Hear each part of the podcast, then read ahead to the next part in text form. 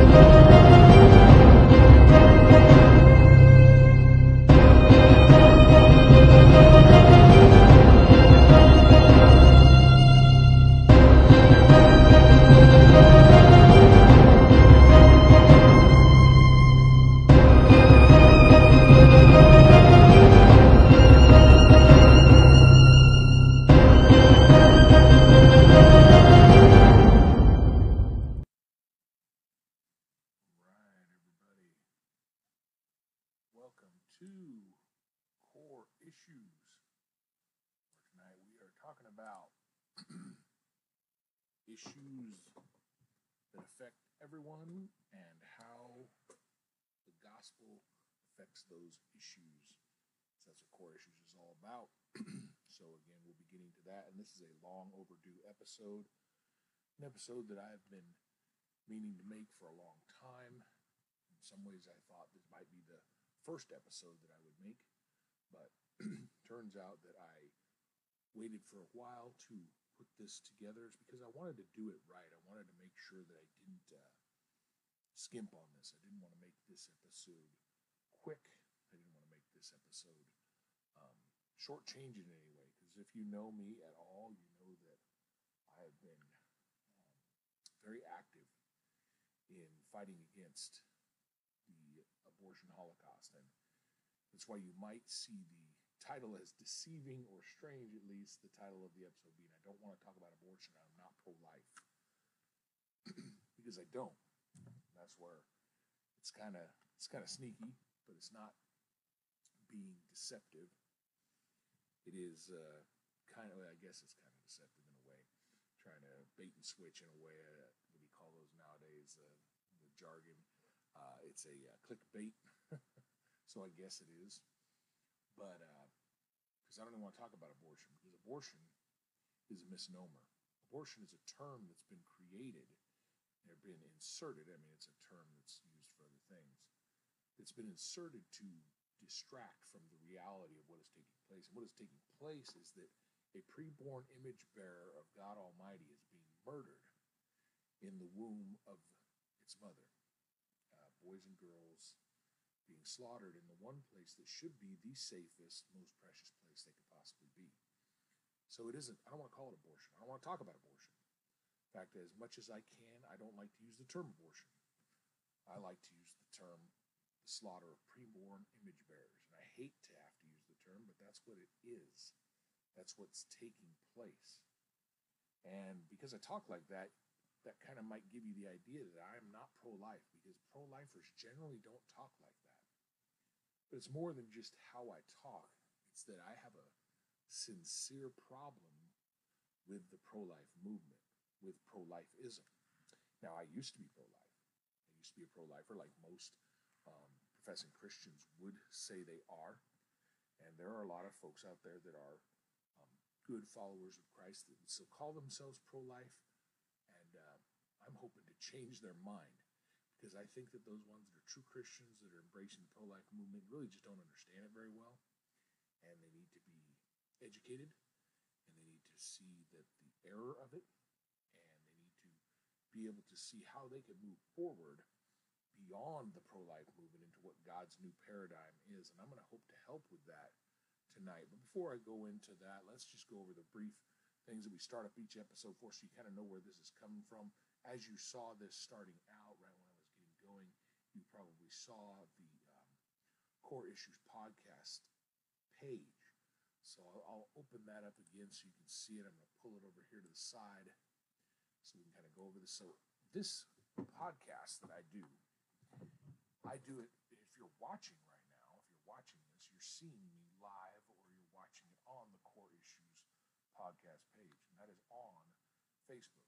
I have a core issues page there. You can scroll over there, just look up core issues in Facebook, and you will see the uh, episodes as you scroll down. Different episodes. Uh, last one I did was number seven. Do lockdown work? Oh, I should have. I think I listed this is number seven. I'm gonna have to change the the title in this as I put it up I think I called it number seven as well. Um, number seven was "Do Lockdowns Work?" It was kind of a flash episode almost. Um, so this will be episode eight actually. So, but you can catch all the different episodes of Core Issues on the Core Issues podcast page. So you can check that out there. And if you also are one of those folks who likes to watch these, uh, you like to listen to your podcasts, then Anchor FM is the host. And I just want to give a shout out to them because Anchor FM has been awesome. Again, they host my podcast. And what I do is I go take and make, once I make the video podcasts on uh, the core issue page, then I go and I download that file from Facebook, my computer, and I just drag it over here to Anchor, and Anchor converts it into a audio podcast format, and then they distribute it for me on all the biggest podcast services. So if you like to listen to podcasts and don't catch the videos now, you will miss out. It's videos I like to show people information, but you've got to get the info at least verbally. Can pick it up, and this is places where my podcast is presented. So it's on Breaker, Google Podcasts, Overcast, Pocket Casts, Radio Public, Spotify, and it also has an RSS feed. So you can pick up my podcast and listen to it at your leisure as well. So whether you want to watch it and go back and watch previous episodes on the uh, Core Issues page on Facebook, or where you want to pick it up at your favorite uh, podcast server, you can find Core Issues probably just about anywhere you need. So audio or video, it's available for you. But I do encourage video not because of my smiling face, because I'm anything great to look at, but because as we go over issues, I will show them. Because I found a lot of people, it's sad. I research things out, and uh, a lot of people will say when I've had conversations with people, say, "Well, that's not true." Oh, no, I don't believe you. And they kind of, or they'll at least cast doubt if they don't openly say they don't believe. So I like to go, and while I'm on the show, I just go right to the web pages show you the information right as we're in the midst of looking at it. So people can just see that I'm pulling this stuff up, I'm showing it to them right there from the pages, showing them information, and then they can choose, take it or leave it at that point, whether they want to agree with or believe what I am talking about. But I try to make sure that by doing this, you see um, that I am indeed talking about these issues and showing the, the places where I'm getting my info. So you can go check it out and look at it yourself and uh, see if you find the issues to be credible. I put the information out there. I, I try to be completely honest and legit with you, and you find out and you believe what you want to believe and see what you want to do. But I pray that by the grace of God, you'll see it's true and right and act upon it in that way. So everybody that's tuning in tonight, I'm filming this almost one in the morning. I see Tammy. Hey, Tammy, good to see you. My old sergeant's there checking out online. Don't know when she's watching, but good to see you there. I've got my phone still, and the easiest way for me to keep that up is just run the phone, and then I can uh, see people tuning in over on the chat stream there as I'm looking at it here. But let's just get right into this. How, how am I going to address this? How am I going to explain to you how uh, what what it means to be an abolitionist? Because that's what I'm talking about. I am a I am an abortion abolitionist. I am not pro-life. I'm a born again Christian, but I am not. Um, I am not a pro-lifer. I am an abolitionist. And what does that mean? Like you've seen before, I've shown you the Repentance and Belief webpage, and that's the Core Issues main ministry webpage. And we've covered a lot of that information. You see right there the abortion abolitionism page. And when you look at this page, if you go to the abortion abolitionism page here, you will see all kinds of resources regarding abolitionism. So this page is packed, and I will say this, and I say this without being boasting. I'm just telling you, it's just it is just the truth. This page has more abortion abolitionism resources as far as organizations, groups, however you want to call them, people, um, individuals, and groups together um, that get together ministries and fight against abortion, as well as links to uh, just about any, pretty much any major national group dealing with the abortion holocaust, dealing with abolishing abortion. You will find that here in this page, on this page. And the first thing you'll see, the first link is to the Doctrine of Abolitionism, Abolition 101. Encourage anybody to go read that and sign on to the document. Then you'll see lots of videos. You'll see my videos where I've done, um, explained what abortion abolitionism is. I'll explain the difference of uh, pro-life movement and abolitionism, um, pro-life incrementalism things I'm going to cover tonight in detail, but you can go to this page and just get tons of information from tons of resources, ministry videos, training videos, uh, videos that are connected directly to um, ministries like End Abortion Now and their big conference. So you can watch uh, the first Babies You Murdered here. You can watch Babies Are Still Murdered here. You can catch your stuff from Abolishing Abortion, um, the original live event of End Abortion Now, the six parts uh, excellent uh, uh, conference they had on End Abortion Now, which I still think is one of the best. It's six great messages there. Operation Save America, um, New Free the States, which is an excellent, the first ever lobbying group nationwide. They are based out of Oklahoma and have their main focus there. They are helping abolitionists all over the country, have been help to me as I've been uh, working with them. And then you have Abolish Abortion Oregon, which I'm part of, which we'll talk a little bit about later tonight. And I've got some abolitionist podcasts on there. First of which being the first one that came out, the Resisting Balaam podcast, um, as well as the Liberator podcast, and then of course my own, the Core Issues podcast. I've got a couple blogs, blog that I put together, not much on it with uh, Save Souls and Babies and Time to Win a Battle, Kevin Myers, and then I've got downloadable print resources here, booklets, printable flyers, um, all kinds of stuff, just good stuff that you can download. Uh, slideshows. I'm going to be going over this slideshow abortion abolitionism updated and expanded. That will be covered in this video, which will cover these pictures here that are also available to download. In other words, as I go through this, I'm going to cover a lot of information in this show. Incredible book, Doctrine of Balaam by Pastor C.R. Calley.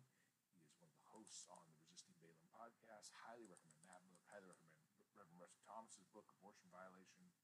Read them both. Excellent. Doctrine of Lesser Magistrate. Also read that by Pastor Matt Trewhella. Excellent. And that deals with how we should be dealing not just the slaughter of the preborn image bearers in our abortion holocaust, but also how people should be looking at this in the doctrine of interposition and the doctrine of lesser magistrate and these current mask mandates and virus stuff and all of a sudden it's going on right there with COVID 19. It's a vital book for the freedoms of Americans that people are actually starting to take heart in, actually starting to look at. And that's at defytyrants.com, a real important webpage right now to get into. But anyway, checking all this out, if you want to see some information, head over here to the abortion abolitionism page in the core um, ministry's website at repentanceandbelief.com, and you can get that information in depth.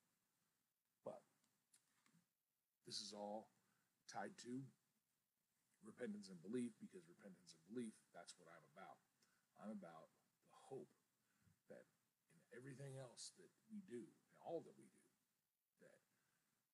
God would grant repentance and belief to the hearers. As you heard, that the issues we talk about are issues that touch everybody, and how those issues uh, touch the gospel, how the gospel touches those issues, as it were. And that means the gospel is necessary for you to hear and for you to know. And we should be preaching the gospel to ourselves every day. And I never get tired of telling it because it is my joy. It is the greatest message ever. It is why I have everlasting life because of the gospel of Jesus Christ. And I want to tell you what it is in short and simple because you need to know it. We all should, we for Christians, we should rejoice in rehearing it as we tell it to ourselves every day, as we hear from others. And I want to give you a synopsis of it. And it's this that we're sinners. We've lied, we've stolen, we've hated, we've lusted, we've been greedy, we've disobeyed our parents, we've disobeyed other people, we've done all kinds of wicked deeds and had wicked thoughts in our mind. Jesus says to us, if you've even looked at a woman to lust after her, you've adultery in your heart, if you've hated somebody, you've murdered in your heart. So in other words, God doesn't just see the wicked actions we do, but he sees into our very thoughts and minds and knows that from the abundance of the heart, the mouth speaks, and from the intentions of our hearts, evil actions take place and good actions take place. But all of our actions, whether we think we'll be good enough, no matter what we do, they are as filthy rags before God Almighty. The Bible says that our righteousnesses are as filthy rags. So, friends, you will not stand before God and be able to bribe your way into heaven by saying, Look at, I did all this good stuff. I have a good life. I have a good scale, weighed 70, 70 30, or even 60 40 or something, good to bad. I, I deserve heaven. Nobody deserves heaven, folks. The Bible says we all have sinned and fall short of the glory of God. The Bible says very clearly that that which is without faith is sin. In other words, what we do for ourselves, what we do that we think is good, the reason why it's bad is we don't do it bring glory to God. We don't do it in thankfulness to our Creator who gives us the ability to do anything good. We do so without being thankful. And we can understand that if we think that for just a minute, folks. If you're here tonight and you're thinking, man, that just doesn't seem doesn't seem right. You know, if I'm gonna be a good person and still get end up going to hell, it's because would you be happy if your kid that you had and you trained had to do everything you did? Say you trained them to be a great swimmer and uh, or a boxer. I like this one. This is go right into a Rocky movie. I like Rocky movies too much, but say you did everything to train someone to be a great boxer, like old Rocky did with uh, Tommy Morrison. Remember in that one, Tommy Gunn, and those the most forgettable Rocky movie there was, Rocky Five. But uh, He taught Tommy Gunn everything, took him under his wing, turned him into a great fighter, got him trained up, and then he got into the big leagues, picked up by a big promoter. And at his first big fight, when he wins the championship, Rocky's watching. He's not even there because he's not wanted there. Looks in the camera, and Rocky's thinking he's going to say it's all because of Rock, and he ends up giving all credit to his promoter, who done nothing to train him. And uh, would you still think that was a good thing? Would you be would you be uh, happy in the championship that the kid won uh, by giving credit to someone that wasn't due? And you might still be, because at the at the core, you're still not his creator. You still didn't give him arms and legs and everything, abilities and natural gifts that, of course, God gave him.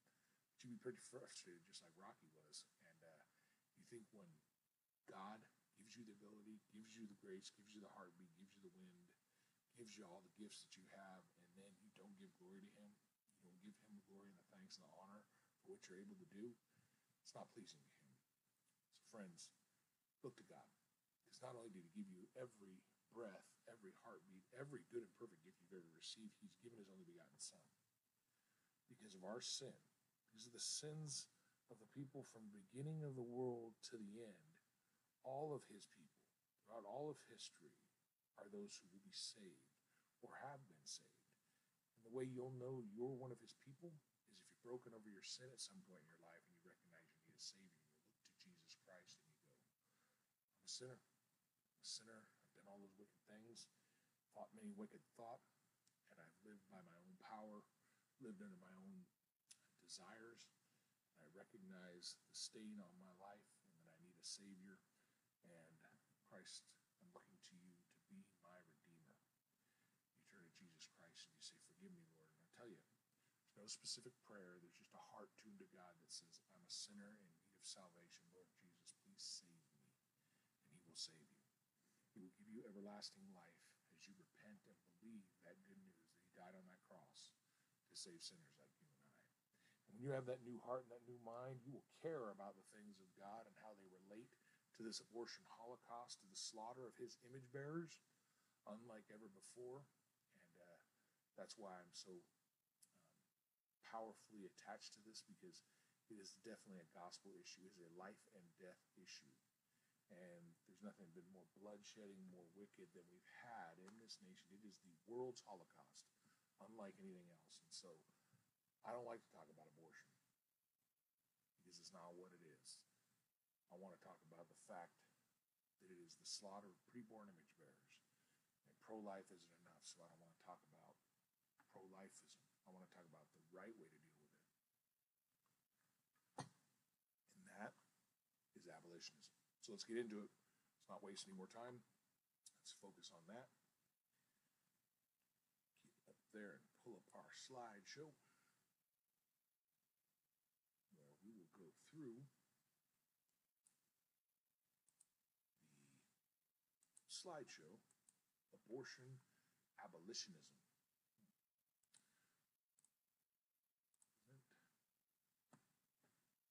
So I'll scoot over here. Hello, Clement Horse. Welcome to the show. Abortion abolitionism, eradication, not regulation. So, in other words, the pro life movement, and as we talk about this, the pro life movement focuses on regulating, not eradicating abortion, preborn image bearer slaughter. We'll show that as we go through this slide. So, what is abolitionism? Abolitionism, quite simply, is the working towards complete eradication of a certain evil or, or practice. In our nation and really the world, abortion is the social evil that far and away outstrips all other evils. It is the number one cause of death in America. Roughly 3,500 of God's image bearers are destroyed every day in the land of the free and the home of the brave. Abortion is the sin now largely celebrated in our culture and only mildly opposed in our churches. Abortion abolitionism's impetus is summed up in four words from God You shall not murder. You shall not kill those preborn image bearers of God. You shall not murder five tenets of abolitionism, abortion abolitionism. This is key. Five tenets. If you do not embrace these five tenets, you are not an abortion abolitionist. There's argument over this, there's stink over this, but this is what truly separates an abolitionist from a pro lifer. It's vital that you understand them, and so we're going to take the time to go through them. If you've never heard them before, you will know them by tonight. Let's get going. The first tenet biblical. We strive to bring the truth revealed in God's word into conflict with the worldly wisdom of man. Rather than leaving the Bible out of our engagements, we are determined that it should be the foundation for everything that we do. The concept of abolitionism, the removal of evils, is derived from the Word of God. It follows from the call to do justice, love mercy, and walk humbly with our God, Micah 6 8. God's people are explicitly instructed to wash themselves, make themselves clean, and remove the evil of their deeds from sight, to cease to do evil, and learn good, seek justice, reprove the ruthless, defend the orphan, and plead for the widow. Isaiah 1 16 and 17. The Bible does not merely command believers to abstain from evils, but also to expose them, Ephesians 5.11. Abolitionism also follows from the practice of pure and undefiled religion, to look after the orphans, abandoned children, and widows living in need in their affliction, and to keep oneself unstained from the world, James 1.27. The work of abolition is also required if we are conscient and consistently keep the two great commandments in a culture that dehumanizes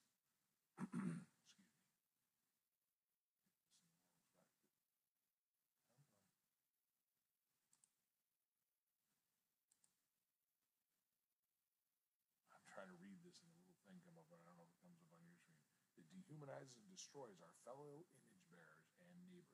Luke 4, 18 and 19. now this is, as I read through these, I'm reading through the official write-ups on these. this is not my original words, but let me give you a summation. Abortion abolitionism. the abolition of the slaughter of preborn image bearers can be summed up by this quite simply. As you see it here in great detail, far less, is this. If it isn't based on biblical guidelines, right out of the Holy Bible, if it isn't based on biblical truth, then it's wrong. And abolitionists don't take part in it. It has to have its foundation and its root in the Bible. And that's what this is going over in depth. We are biblical. That's why this is a Protestant Christian movement. This isn't for people outside of the Christian faith. You cannot be an abolitionist without holding to the five tenets. Some people wonder why. Well, we're not pro lifers. I'm not saying we won't work with people that aren't pro lifers. I'm not saying we don't hope people will vote. people won't get in the fight against the slaughter of preborn images. We're not hoping people won't be immediatists, which is vitally important. It's one of the tenets of abolitionism. To be an abolitionist, you must be a born again Christian. And that's clear because if you're not born again Christian, you're not going to be biblical. You may follow some of the biblical guidelines, especially as it pertains to abolitionism, and we hope that they would. But again, we're Christians. We want people saved above all else. We want the gospel to penetrate people's life, and that's why, of course, we'll get into that as one of the other tenets. that other tenet is Oh, let's see. We got speaking of more uh, the issues in the Bible, why they're attached to these things. I'm going to zip through these. Actually, when I'm going to read it, we're going to get to the next tenet because I want to get through. I don't want to hold you up here all night. These scriptures dealing with out of the Bible. We will deal with those specifically. You shall not murder. Rescue those who are being taken away to death. Hold back those who are stumbling to the slaughter. Proverbs 24 11. Behold, children are a gift of the Lord. The fruit of the womb is a reward. Psalm 127 3. Do not give any of your children to be sacrificed to Moloch. For you must not profane the name of your God. I am the Lord. Sacrificing, they would give their newborn babies to Moloch. That is day child sacrifice. God hates a proud look, a lying tongue, and hands that shed innocent blood. Proverbs 6 17. Though they know God's righteous decree that those who practice such things deserve to die, they not only do them, but give approval to those who practice them. Romans 132. We are a nation, we are a world, sadly, that not only takes part in wicked things like abortion and slaughtering preborn image bearers, but we give approval to those that do them. And I think that some people think that might almost sound backwards. I used to think it did. Well, don't you generally you would say approve of something before you do it? But no, think about it. Sometimes you do things in our history of our nation. There have been things that people say, "Oh man, son, daughter, I have done this thing, but it's wrecked me. It's ruined me. It's been horrible to me. Don't do what I've done. Learn from what I've done. I don't I don't want you to be like me. I don't want you to walk the path I've taken. I don't want you to do the things I've done. Strayed from that to now where people don't just hide their sin, don't wail over their sin, don't weep over their sin. They say, oh, yes, you not only should you take part in this, you should join me in it and uh, you should glory in it. And I glory in when others do it. That's how sad and depraved we truly become. And why not do evil that good may come? Romans 3.18. Wickedness, that is key. We do not do pro-life incremental steps. Little things that are actually evil, thinking to bring about some good. And we'll get into that in depth as we go along. Oops. Why did I do that? I stopped it mid. Right.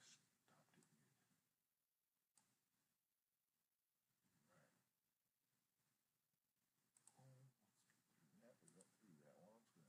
Seven. Here's where we're at, folks. 100 plus million murdered since Roe v. Wade. How do I say that number? Some might even say, some of you might hear say 55, 65, something like that. Well, how do we know that? Because something that a lot of people don't want to talk about is that the abortion holocaust is, doesn't just consist of those going into the mills. We have certain states that don't even report those as well, but then we don't know the clear numbers of those who murder through um, morning after pills. Do you realize those morning after pills that can be functional up to five days? They try to say that those aren't abortions, but my friends, they are.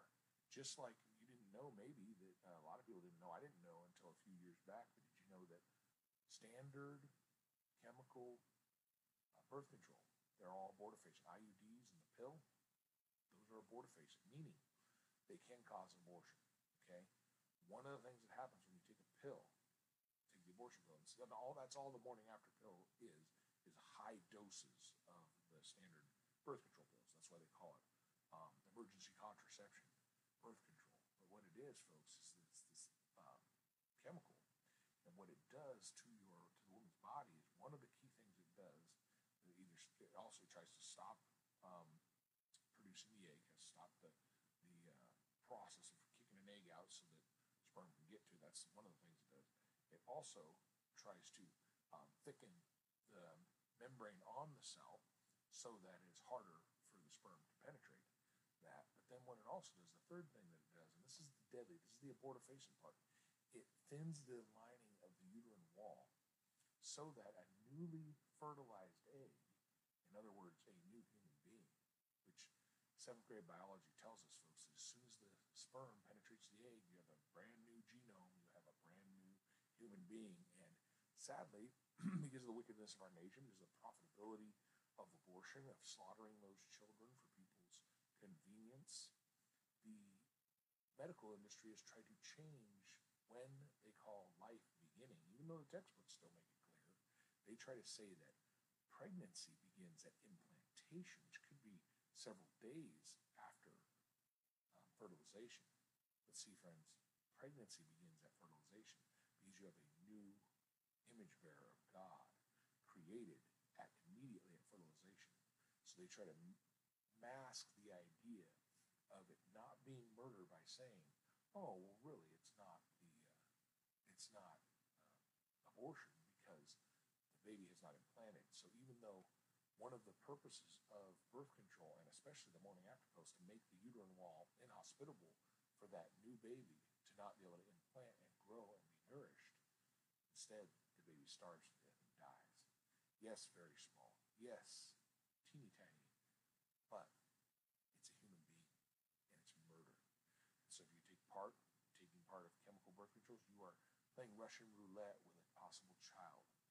You should never do. You wouldn't do that with your baby inside the crib. You wouldn't take a chance, any chance, to kill it by some kind of pill or something you might take or breastfeed or feed with some kind of food that just might kill them.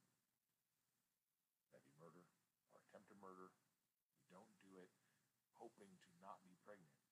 And so you shouldn't be taking chemical birth control. You buy chemical birth control, morning after pills, and then that's not even getting into the other thing, which I think would make this number skyrocket probably even way past 100 million. And that's something a lot of Christians even think is okay. A lot of people think is okay. There's big whole places for it. Another thing I didn't really think about till last few years is this IVF, in vitro fertilization. Do you know how it takes place? People argue for ethical ways, but there really is no real good ethical way. You might be able to pull it off, but it comes down to selfishness. In that really, we're good at being selfish, especially in America. But here's the thing: this is standard IVF procedure. Husband and wife go in; they're not able to have children, so they present uh, sperm and eggs to the um, doctor. Doctor gets the eggs, retract, extracts them from the woman through a surgical procedure, some kind of syringe or something. A man generally just, of course, then usually any of those these places, of course, gets into sinful lust and sinful um, things like uh, Jesus says, if you look at a woman lust after, they usually give you some room to go in and open up a bunch of porn magazines and everything, and yeah, you, you masturbate and squirt your uh, semen into uh, collection jar so they can then confiscate that. So you got that sin getting in there to the get go, and then go in to try to create the um, the human beings in the test tubes. And what they do is they then put sperm in there with several eggs, and they fertilize several eggs. What happens at fertilization? We just talked about it. You have a new human being.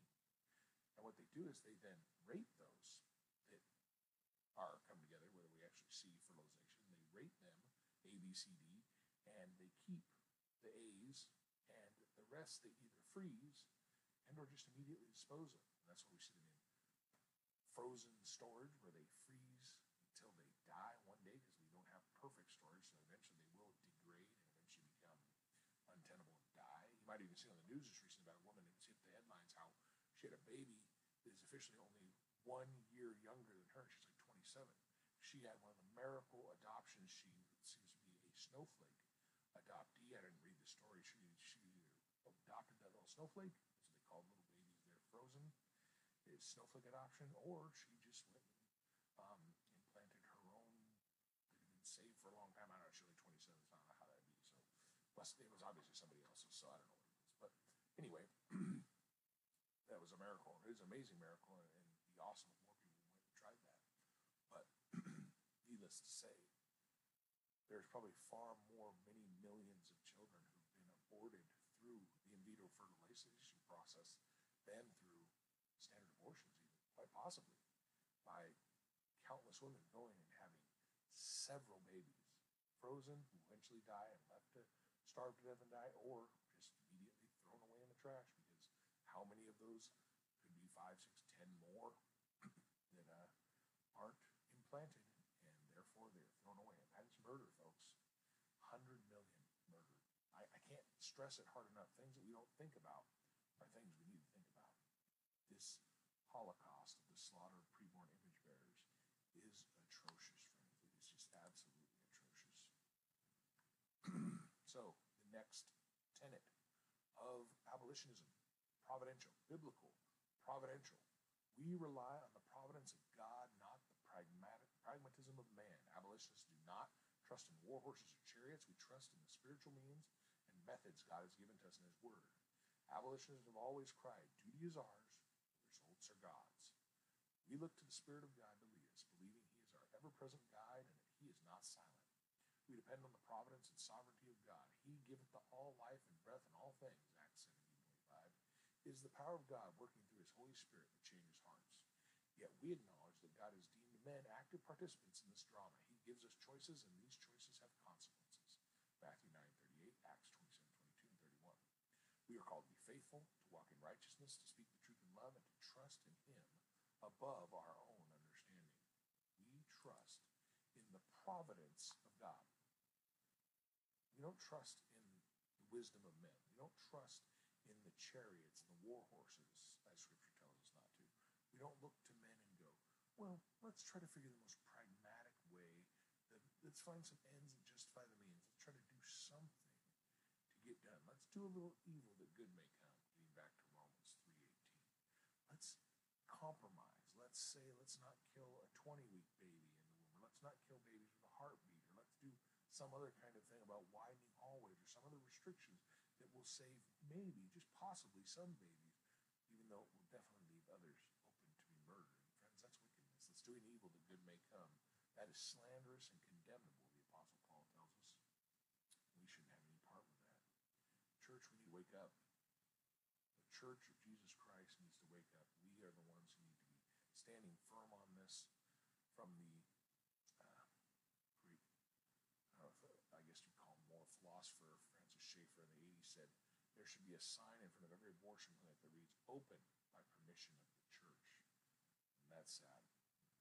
Picture from AHA, one of their sayings, help me, I'm being ripped apart down the street from your church, friends. How many are you going to church and you're literally just right down the road, maybe across the street, right next to place murdering babies, where people are going in, storing up wrath in the day of wrath just by being there, contributing to anything that goes on in those Planned Parenthoods or any other mill where they're murdering preborn image bearers. There's such a need for churches, for people, for Christians to be there, proclaiming gospel truth so that souls can be saved and babies can be saved and all of it and above all of it for the glory of God. Friends, we need to be there. You need to trust in the providence of God. You don't have to trust in men. You don't have to trust in reason. You have to go according to what God's word says to go. Go with the gospel and trust in Him to bring salvation at the mills, bring salvation in the courthouses, bring salvation in the state houses, bring salvation in the individual conversations, at the colleges, at the high schools, in your families, and in your friends. We trust in the providence of God, not in the wisdom of man. Gospel centered. See, I've said abolitionism is a Christian movement, a born again Christian movement. And only born again, born again Protestant Christians have a gospel center because there's only one gospel. Rome does not have a gospel. And Rome is what founded the pro life movement. And Rome is not Christianity, friends. It may offend you, but that's just the truth. The gospel, salvation by grace alone, through faith alone, in Christ alone, to the glory of God alone, according to Scripture alone. The five solas, key. Salvation is of the Lord. It isn't because of works. It isn't because of any false system like Rome has, or like Jehovah's Witnesses have, or Mormons have, or Seventh day Adventists have. Surely isn't through non Christian religions that don't even want to think about it being gospel centered. Folks, only biblical, born again Christians have the gospel. Jesus. The gospel I shared at the beginning of this show that we are dead in trespasses and sins, that we're totally deserving of the wrath of God, and all we have to speak of is our wickedness and our sin. Yet God came down, took on flesh in the Son, Jesus Christ, and took the sins of his people on that cross so that all of them throughout all of history would humble themselves, admit their sin, and trust in him and him alone in his perfect sacrifice. By trusting, repenting, believing in him, believing in him alone for salvation are saved, not by those who follow the doctrines of faulty religious systems. The gospel is the center. We recognize the chief weapon we possess in the fight against abortion is the gospel. Many people, Roman Catholics specifically, pro lifers, want to try to get around talking about the gospel, talk about get around, get away from Bible thumping, and want to do everything they can using science and reason and avoiding the scripture and the gospel. We make it the center. Abortion is sin, and the only answer for sin is repentance and a saving faith in the finished work of Christ. The gospel alone can truly and permanently mobilize human action, motivate moral behavior, and mandate consistent, compassionate, biblical justice. It brings redemption from destruction. It is the wellspring of love, hope, and joy, and the real answer to abortion. Christ's great commission into the church is not limited to evangelism, but also to requires discipleship. Christ told his disciples to teach them to observe all things whatsoever I have commanded you. Matthew 28, 20. That's right. It isn't just evangelism, it's training up disciples to go and serve God and serve their fellow man. That is what we're about. Abortion is sin. Gospel is the answer. Christ Jesus came into the world to save sinners, of whom I am foremost. Amen. Praise God for that. Paul's been dead for near 2,000 years. I know I'm the greatest sinner I know, because I know the depravity of my own heart and mind. God has done a great and amazing work, but I am still a sinner in need of amazing grace day by day. And every sinner ought to know we need Jesus. And every Christian does know that. And if we don't lead with the gospel, we have empty promises. We have empty, powerless, un, totally futile ways to fight against this holocaust of the preborn. And again, getting back to that it is a Christian thing only. We are body driven. This is the next tenet of abolition. We believe that abolition is an obligation of the church. We seek to awaken the church to fulfill her ordained purpose, be salt and light in this sin spoiled and darkened world. The primary means God has ordained to display the manifold wisdom of the world is through his people, his body, his bride. The church must take the gospel to the ends of the earth and bring it into conflict with every dark deed of man. Christians are to abhor that which is evil, cleave to that which is good. Romans 12 9 to expose evil, Ephesians 5 11, and to destroy the ungodly thinking that defends evil, 2 Corinthians 10 5. We are exhorted to rescue the weak from death, snatch the falling from flames, and hold back the stumbling from the slaughter. We are body driven. We are driven by the body of Christ. The church of Jesus Christ is what drives abolitionism. If you're not part of the body, you can't be part of that drive. Our desire to see the body of Christ rise up against the evil of our age and bring the light of the gospel into bold conflict with the darkness of abortion and lead the way in bringing legalized child sacrifice to an immediate and utter end. Not to preach is to preach, not to act is to act. Here is the fifth and final tenet, and this is probably the most controversial. This is the one that separates us from um, Christian pro lifers. You, you have to know you don't have to be Christian to be a pro-lifer. You can be Roman Catholic, that's where we're founded. You can be an atheist. You can be a communist pro-lifer. You can be a uh, LGBTQ pro-lifer. I've met them. I've seen them. Uh, it is. It's all over. So it is possible to be any of those, but you can only be a Christian abolitionist. Ron good to see you there. Thanks for tuning in. Immediate and uncompromised. This is where it separates out. Here's here's the thing: you can be an immediatist without being a Christian. You can be an immediatist, and uh, that would separate you from many a pro-lifer. But you cannot be an abolitionist without being a Christian. Now you can be a Christian, and I hope you're an immediatist. You can be a Christian and a pro-lifer and an immediatist, and then if that's the case, then you're just one step away from actually just tossing that all and embracing abolitionism as you should. So you can get that distinction clear and get uh, everybody walking the right path, unified.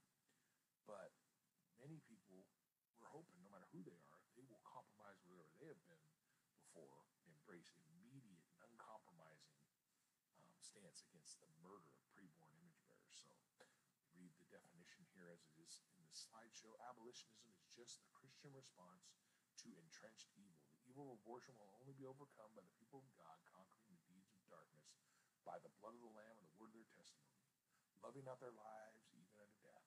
Revelation 12 11. Just as Christians in 19th century America would have been hypocritical and callous to hold an anti slavery position while doing nothing to end the practice, we believe that all Christians are called to the nonviolent task of working to end abortion rather than merely believing that abortion is wrong. Faith, if it hath not works, is dead, James 2.17. If we love our preborn neighbors, as we love ourselves, we will not cease to agitate our culture and assist our neighbors until the blood of the most helpless and innocent members of our society ceases to flow as a river through this land. Abolition is carried out by provoking a clash of absolutes between the ways of God and the wisdom of man. Friends, we need to be immediate and uncompromising. We cannot play a game with the abortion holocaust.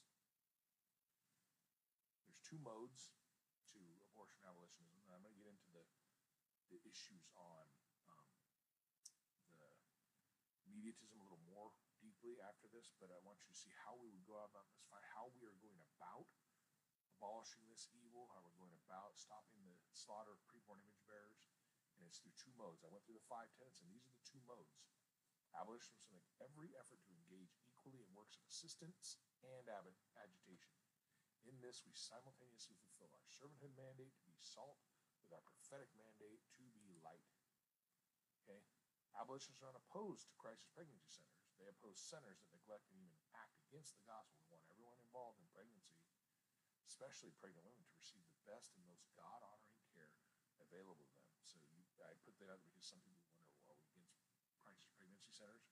Well, we are against a lot of them because they don't, they're not Christian. Don't bring the gospel. They don't rightly represent what's going on. But we want people to have that right representation. That's why we take part in that type of assistance. We support those who are doing the right things. So you get the five tenets I went through, and you get the two modes, assistance and agitation. Those are both both of the five tenets and two modes are vital to being an abolitionist. but we also are, need to let people know we're not opposed to uh, others being outside abortion clinics or other venues. They oppose others who neglect or even come against the biblical gospel centered abolitionists who seek to save souls, babies, and God's glory. And see, that's the key. We're not opposed to clinics. We're not opposed to. I mean, we're not opposed to crisis pregnancy centers, and we're not opposed to others like uh, Roman Catholics or others being outside of an abortion mill while we're there. We're opposed to the things they do. In fact, we're fine with Roman Catholics. They're great. We love to be able to have them there so we can preach the gospel to them too. Because again, we're gospel centered. We need to understand the greatest thing out there is a need for people to be saved. So we preach the gospel. We don't try to team up with Roman Catholics or anybody else that would be out there and aren't Christians because what what part has light with darkness? Jesus don't be unequally yoked together with a non-believer. We don't yoke ourselves together to do abortion work just like we wouldn't do it for any other work. This is gospel work. This is to be done like everything else to the glory of God. That's our three priorities. We do everything. Number one, to the glory of God. Number two, for the salvation of souls. And number three, for the salvation of babies by the grace of God. Number one, we seek to glorify God. We need to be in line with the five tenets biblical, body driven, uh, gospel centered, um, immediate and uncompromising. We, we want to make sure that the things that we do are in line with the Bible. And so when you look at the you look at the two modes and the five tenets, and you look at them and you go, wow, it seems like a lot to remember the five tenets and two modes. Let me just break it down to you very simply. Because I'm a simple guy too, and I can forget stuff all the time. Here's the simplest way to get, this figured out. If you need to know how to figure out between um, how to remember the five tenets and the two modes, how you need to get to all those five tenets in assistance and agitation, you need to remember these two two words. Very simple biblical action. That's the five tenets and two modes summed up in two words. You can open up the Bible and see that the Bible addresses how you are dealing with this Holocaust and slaughter of preborn imagery, if you're lined up with Scripture and how to deal with it, then you know you've been on the abolitionism path. And if you know that you're acting along with that, you're actually doing something. That's what assistance and agitation is, right? Assistance and agitation is acting. It's putting thought. It's putting premise, it's putting uh, theory and theology into action. So if you're acting biblically, you're being an abolitionist. You are an abolitionist if you are acting biblically. So biblical action defines abolitionism, okay? The biblical abortion response, raising the bar, is having biblical action, okay? And again, if you've, if you've been following along, you've gone through the five tenets, you would understand already that abolitionism is not pro-life. Not to say that there aren't folks that are pro-life Christians who don't have all the agreements with abolitionism, and of course, almost everybody, especially older folks like um, that have been in the um, Christian world for a long time, myself. Most of us in our you know 30 pluses, we have all come to abolitionism from the pro-life movement. We came out of pro-lifism to become abolitionists. But a beautiful thing's happening now. There's a great number of these uh, 20 somethings and teens and things that are coming up that are now, they've never been pro lifers. They were born into abolitionism. They, they've embraced abolitionism without embracing pro lifism. And it's beautiful to see. And we pray for this paradigm shift to continue to grow to where biblical five tenet abolitionism, biblical action is what we see in, in the world and we see throughout the continued history of this world.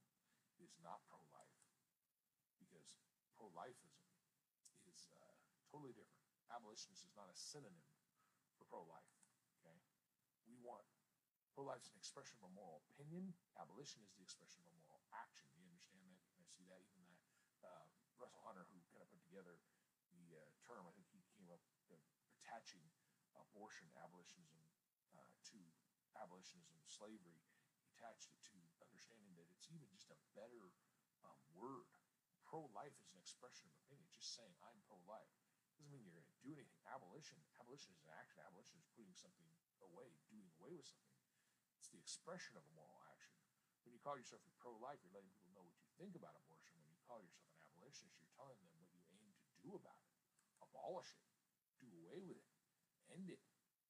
Pro lifers, here's the key pro lifers prefer gradual over immediate abolition. That's a key difference. That's something we are way, way different on. Abolitionism has historically been wed to the doctrine of immediatism. The history of the pro life movement has been one of gradualistic means and measures, incremental legislation, ameliorative programs, and the inclusion of exceptions to abortion along the way to eventual total abolition. Abolitionists reject the idea that you effectively fight evil by allowing it in some cases or do away with it by planned out incremental steps which preserve it along the way. Abolitionists reject the notion that you can ever commit evil in order that good may come. Abolitionists cry, cry no compromise. Pro lifers cry, get the best you can when you can get it, and consistently support the lesser of two evils. We cannot be lesser two evils with this, folks. We need to abolish abortion, the wickedness that it is. It is it has permeated our society, and I needed to do this show. I needed to do this episode dealing with why I'm an abolitionist and why we can't be pro-lifers because the next episode I'm going to do is another one on vaccines and stuff, and I'm going to get into again why we must abolish abortion. You must know the foundations of this, why it is so integral, and why pro-lifism has led to the mess that we're dealing with these vaccine messes and virus treatment and all that. It's because of our attitude and the way we've accepted evil so we can bring about some good, we say. As horrible as that is, we have done wickedly. I've been part of it. By the grace of God, I've repented, and I pray you join me if you haven't. but that's part of the problem, folks. Part of the problem is our compromise with evil. So you can be, I'm going in here to secular pro life and all that. I don't really want to get into more of that. Um, I want to show, 'cause I hope these are the videos. Um,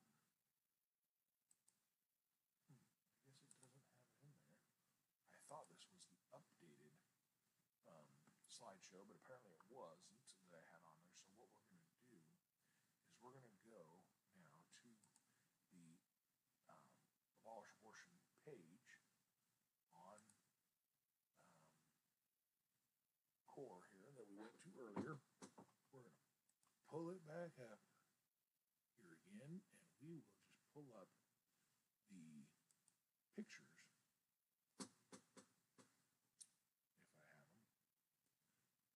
Actually, I don't think I had them in another slideshow. Mm, those are good pictures, but I want you to see one. I just want you to see one of these that is. Well, I'm not going to show you. I'm just going to tell you because I don't want to waste the time. It's been a long, been a long show already. I do. I just want to discuss it with you. Hopefully, with less than a thousand words, but hopefully, I can paint the picture for you too, and hopefully, show this to you how it's wrong. And I think I can. Think on this with me, friends. Take a picture of, and I have this picture, but I just, it was supposed to be in that slideshow it wasn't. Think of this. Common law. Here's a law that was tried to be passed, and this just shows you how weak we are. If you're thinking pro-lifism is the way to go, and you think that it's got some great progression, back when uh, 2017, one year into Donald Trump's presidency, uh, the uh, U.S. House and Senate at that time, the Republicans had every single branch as we've always had. But if you don't know this, the Republican majority for um, those seated on the Supreme Court has always been, since prior to 1973, has been a Republican-appointed majority. And yet we still have Roe v. Wade, Planned Parenthood v. Casey, all these wicked things, and people keep foolishly believing if we just appoint the right justices, well, those justices have been appointed, and they don't do the job, and these new ones aren't either. You gotta stop trusting in chariots and horses. Anyway, don't far off there. But we have that branch. We've had we had the branch of the presidency, the Trump administration had the Senate and the House. 2017 had it all year in, and they presented the Pain Capable Child Protection Act, one of the most milk toast, wimpy, you know, just should be about the easiest pass. The most there's a majority of Americans still even say that uh, they don't approve of abortion trimester. And we're talking this is late term, okay? This is like into the third trimester. This is where we're talking the baby they say can quote unquote feel pain at this point. He's talking about you can almost save babies alive at this point. They can be born alive and save preemies like this age. 20 weeks almost, a little longer than that. So they're saying, we're going to put a ban on this. And you know what this would mean? This would mean that still 98% plus of abortions would have still been legal, still been able to be carried out everywhere, would have saved potentially, and I say potentially because it wouldn't actually save anything. Because remember, when you regulate something, you're not saving anything, you're not stopping anything. You're regulating the way you have to do something. That's just what's understood with regulation. But even if the best possibility ever taken is the possibility that less than two percent of aborted babies could be saved, they couldn't even pass that.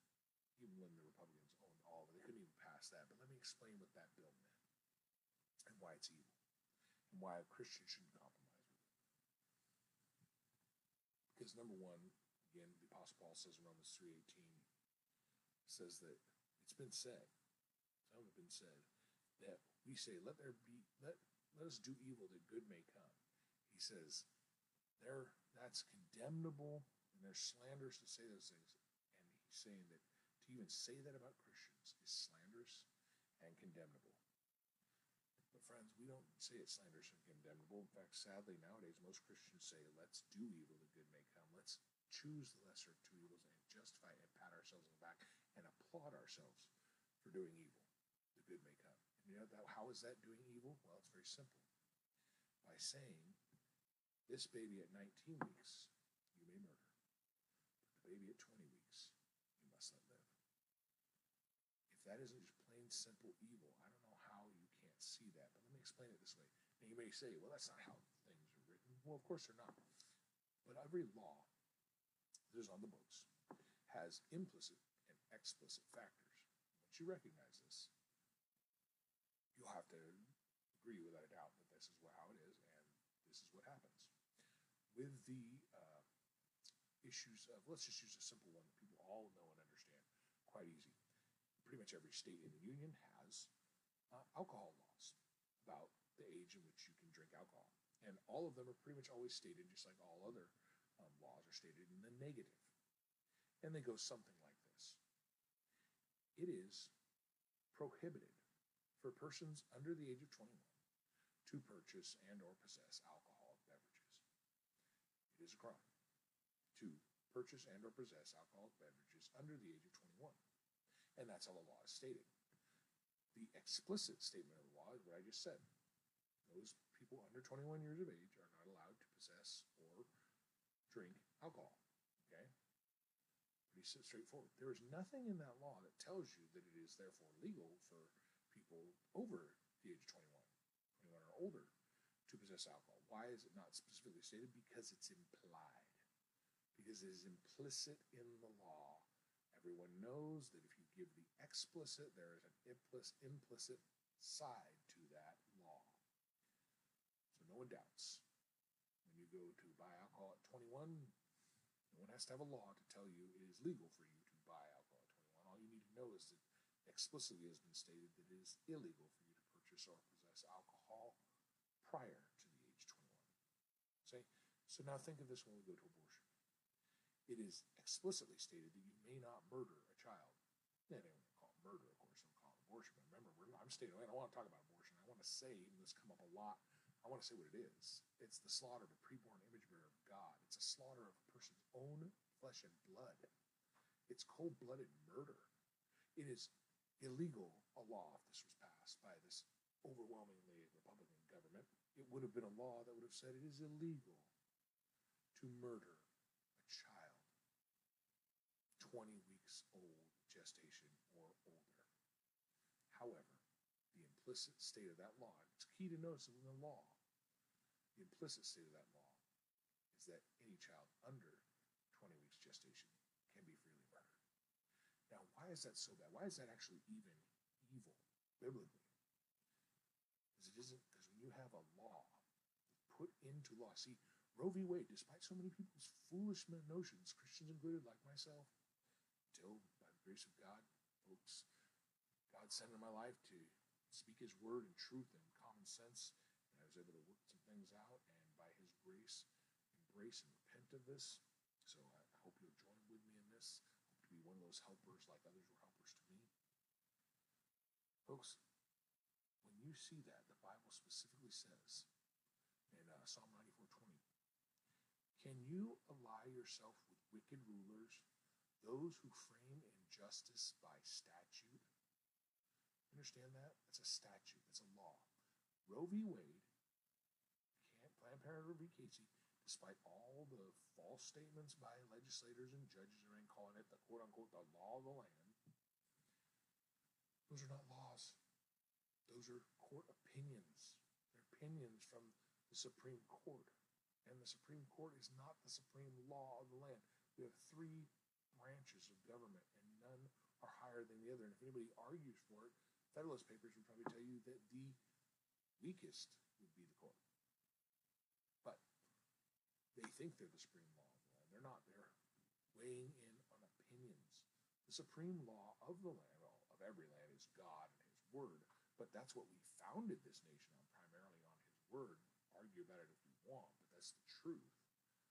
And Sir William Blackstone, which you can also look at, William Blackstone was the most looked to um, source for legal, uh, his legal mind in the founding of our documents by our founding and framers, founders and framers, even though he was not for um, the American colonies becoming their own nation, but they, he was the major um, jurist uh, note that they look to, and he has a famous statement. He has many famous statements. If you're a lawyer, you study in law school. One of his famous statements, and I'm almost quoting perfectly, is to say this: Any law that does not comport to God's law is no law at all. In other words, if you have a law that doesn't align with what God's word says, it isn't law. Okay, that's what our framers understood. That's what our country was founded on biblical justice. God's law is seen through nature. His word is truth. Okay, folks? And so abortion is murder, and it definitely cannot be. So even if it was written in law, it'd be wrong. Even if the Constitution had it in there, it'd be wrong. But here's the good news and the blessing we have as Americans it isn't in the Constitution. Roe v. Wade is not law, it is not the law of the land. It's an opinion, and it's wrong, and it is still illegal. It is still unlawful to murder. We're run, running under a false color of bad law. It's still not a law to this day, except now there are many. Many laws that flowed out of fear of that decision. So now there are laws on the books. Because what have men and women done in legislatures? In some states, they have passed laws like that one that federally failed. They passed it in certain states. So what have they done? They've done that which God says is evil, that which God asked rhetorically and obviously is a no. Can you ally yourself with wicked rulers to frame injustice by statute? We can, and we do, and we need to repent. Woe to those, God tells us in Isaiah 10 1 and 2. Woe to those who decree iniquitous decrees. That's what statutes and laws are. Those are iniquitous decrees, my friends. We need to avoid that like the plague. We need to stay away from that. I'm going to pull them up. I'm going to read to you those scriptures because I want you to hear the depth of them. I want you to hear what is said in those couple verses here. Isaiah 10 1 and 2 Woe to those who decree iniquitous decrees and the writers who keep writing oppression. They're writing those statutes, writing them into laws, and making those decrees to turn aside the needy from justice and to rob the poor of my people of their right, that widows may be their spoil, and that they may make the fatherless their prey. Oh, my friends, making the fatherless their prey. How wicked is that to make the fatherless? Who's more fatherless than the abandoned baby in his or her mother's womb when she decides to murder him and the father's probably encouraging it or not knowing about it? So he's fatherless either way. This doesn't speak to the wickedness of abortion. Friends, I don't know what does.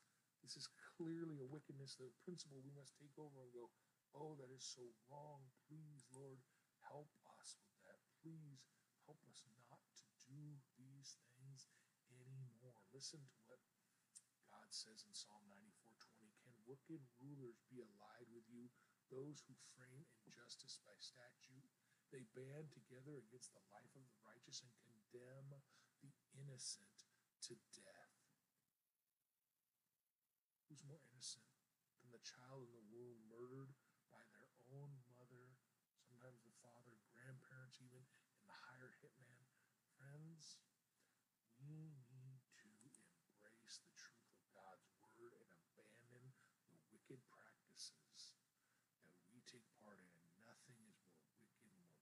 bloodshedding and more horrible than the slaughter of preborn innocents. We need to repent of it. We need to stop. We need to stop talking about just abortion and use it like it's some other issue, some issue of some import. It is the issue of import. It is the Holocaust of our nation, of the world. And you need to not be pro life. You need to embrace five tenet abolitionism for the glory of God, for the good of souls, and for babies' lives. And friends, again, I just want to point you to my page at repentanceandbelief.com because I want you to get the resources you need to get in the fight against this evil and take part in this work, whether it's downloading these free booklets, forms, and files, and going to the blogs and reading them, following the podcasts, learning about this issue, watching the videos, going to these different ministries, all kinds of information. Some great articles on Free the State, so many good articles, stuff getting in national publications, all kinds of stuff, some training videos here, training seminars. Watch, uh, go and watch, if you haven't watched the 180 movie, just a great movie by Ray Comfort. He talks pro life in there, it's long before abolition came out, but still kind of a great movie, 30 minutes long with a gospel presentation in it about the evil of abortion. But uh, really check out the big uh, Babies Are Murdered Here, the original, and the new Babies Are Still Murdered Here. Powerful, and, and yet I, I highly recommend whole six set series of the End Abortion Now conference. Um, and this this one sermon by Jeff Durbin here, this one was picked up at the more recent, another more recent um, uh, End Abortion Now conference. But this powerful message by Jeff Durbin, it is it is rock solid, powerful, and I highly recommend that one. Tearjerker. Um, you go to All Abolishing Abortion, they got tons of resource links there. I've got training videos. They said, you want to see the, want to get another explanation of the five tenets spelled out, contrasted, um, as well as the history of the pro life movement right here. Watch that video right here pro life movement history and more. That'll give you 35 minutes. Give you the whole history of the pro life movement out of Rome, as well as a short um, explanation of the five tenets. You want to just get the five tenets in depth, 25 minutes, the five tenets right there. And then as you come down here, uh, pro life incrementalism versus immediatism, like under seven minutes long. Short, punchy one, great there again. Tons of resources. I can't recommend this page high enough. And the resources go to the Read the Doctrine of Abolitionism, sign on to that, and share. Friends, we as Christians need to be abolitionists. So, friends, join me. Join me in repentance. Join me in seeking to abolish abortion, not regulate it.